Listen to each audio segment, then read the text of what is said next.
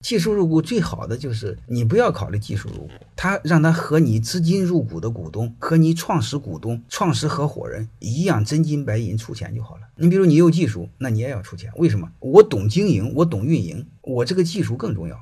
那我就真金白银出钱了，你凭什么不出？就这么简单嘛，好吧？你说万一他很彪很横，他不愿意出，结果呢，你又有求于他，立了他这事办不了，那你怎么办？那就可以参照我以前专门讲的叫限制性股份，就是他可以不出钱，可以用技术入股，但是这个技术必须捆绑业绩，就说白了，他在证明他的技术是真的。我们真金白银出钱，这个钱是真的呀。那你的技术也是，你怎么证明你的技术是真的？最简单的证明是得到市场的验证。怎么得到市场的验证呢？首先是你的技术在车间里管用，叫量产。很多技术是在实验室里管用，在生产车间不管用，不能量产，那没有用。所以你首先要确定量产。你比如你可以给他十五个点的股份，如果能量产，我给你兑现五个点；如果到公司盈利，我再给你兑现五个点；如果确保公司回本，我再给你兑现五个点。然后好了，这三个阶段全部完成，你的技术股十五个点我全部给你。嗯，这就叫我的技术是真的。如果你的技术量产都完成不了，只能在实验室里管用，不能投产，投产没人买，那你这玩意什么技术啊？一分钱不但不给你，我还得找你责任，被你给我吹大了，损失怎么办？损失是谁的？